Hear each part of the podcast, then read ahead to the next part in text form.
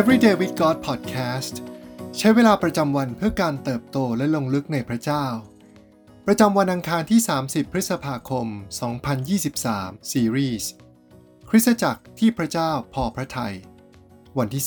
3 คริสตจักรที่รักผู้คน การที่เราจะเป็นคริสตจักรที่พระเจ้าพอพระทัยได้นั้น เริ่มจากการยอมให้พระเจ้าใช้ ไม่ว่าจะทรงวางเราไว้ในพื้นที่ หรือตำแหน่งใดก็ตาม ไม่ว่าจะอยู่ที่เมืองใหญ่ หรือชนบทที่ดูห่างไกล พระเยซูทรงปรารถนาให้เรารักผู้คน และการรักนั้นจะไม่ใช่เรื่องง่ายได้ตลอดเวลาเป็นแน่ ความรักจะเรียกร้องบางสิ่งจากเรา จนบางครั้งเราก็จำเป็นต้องเลือก ระหว่างความรักหรือชีวิตของเราเอง พระเยซูตรัสว่าให้รักศัตรูของเรา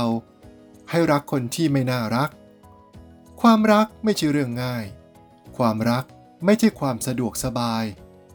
ความรักต่อต้านธรรมชาติและความต้องการของเนื้อหนัง แต่แตะต้องในส่วนลึกที่สุดภายในเรา ในพระธรรมมัทธิวบทที่ 5 ข้อที่ 43 ถึง 48 บอกกับเราว่า ท่านทั้งหลายได้ยินคำซึ่งกล่าวไว้ว่า จงรักเพื่อนบ้านของท่าน และเกลียดชังศัตรูของท่าน แต่เราบอกพวกท่านว่า จงรักศัตรูของท่าน และจงอธิษฐานเพื่อบรรดาคนที่ข่มเหงพวกท่าน เพื่อว่าพวกท่านจะเป็นบุตรของพระบิดาของท่านผู้สถิตในสวรรค์ เพราะว่าพระองค์ทรงให้ดวงอาทิตย์ของพระองค์ขึ้นส่องสว่างแก่คนดีและคนชั่วเสมอกัน และให้ฝนตก แก่คนชอบธรรมและคนอธรรม เพราะว่าถ้าพวกท่านรัก คนที่รักท่าน พวกท่านจะได้บำเหน็จอะไร พวกคนเก็บภาษีก็ทำอย่างนั้นไม่ใช่หรือ ถ้าพวกท่านทักทาย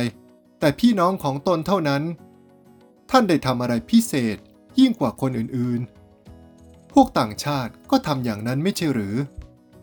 เพราะฉะนั้นพวกท่านจงเป็นคนดีพร้อม เหมือนอย่างที่พระบิดาของท่าน ผู้สถิตในสวรรค์ทรงดีพร้อม ชาวสมาเรียใจดีคือคำอุปมาหนึ่งที่สื่อสารถึงความรัก ที่จำเป็นต้องเสียสละ และไม่ใช่เรื่องสะดวกสบายได้เป็นอย่างดี เรื่องราวนี้เริ่มต้นเมื่อมีผู้เชี่ยวชาญบัญญัติคนหนึ่งมาหาพระเยซู ถามว่า จะต้องทำอะไรเพื่อจะได้รับชีวิตนิรันดร์เขารู้ว่าตนต้องรักพระเจ้าด้วยสุดใจ สุดจิต สุดกำลังและสุดความคิด อย่างในลูกาบทที่ 10 ข้อที่ 27 ได้กล่าวไว้ และสำหรับตัวของเขาเองนั้น การรักพระเจ้าไม่ใช่ปัญหา สิ่งที่เขาติดอยู่ก็คือ การรักเพื่อนบ้านเหมือนรักตนเอง ด้วยความต้องการที่จะรักษาหน้าของตน พระคัมภีร์ฉบับ The Message ตีความว่าเขาพยายามจะหาช่องโหว่ในคำสอน หวังว่าพระเยซูจะบอกให้รักพี่น้องอิสราเอล ซึ่งเป็นเรื่องง่าย รักผู้คนในคิดจักร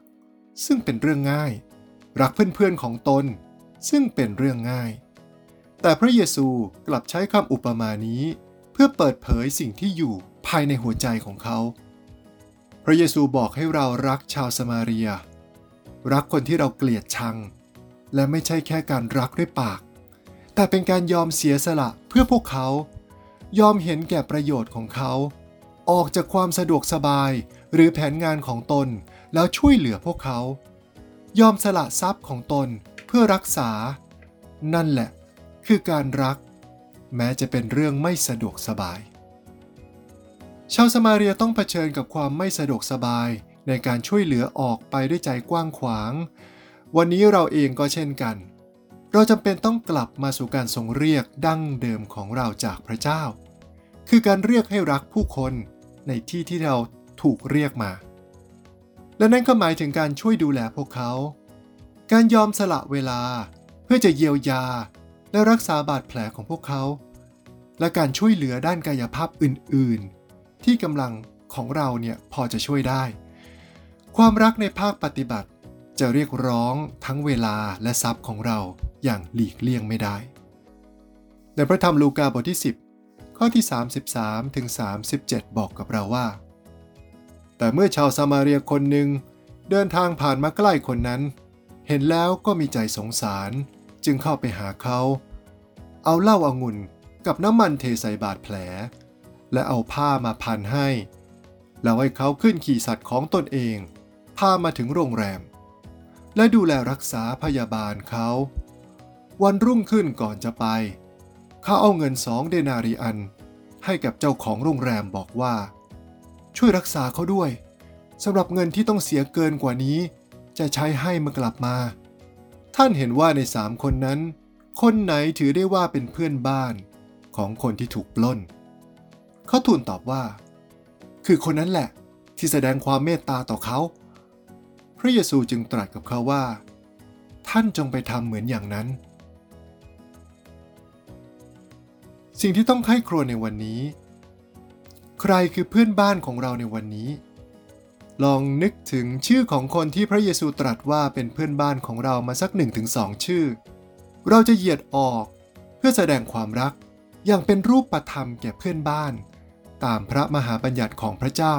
ได้อย่างไรบ้าง ให้เราอธิษฐานด้วยกันนะครับ พระบิดาที่รัก ขอทรงช่วยเราและกิจจักรของเราให้รัก แม้ต้องแลกด้วยความสะดวกสบายของเราเอง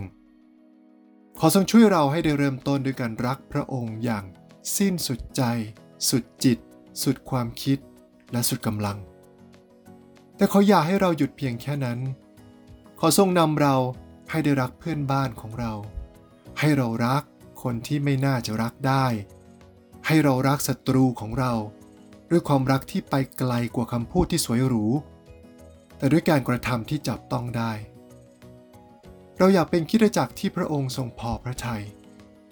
เราอธิษฐานในพระนามพระเยซู อาเมน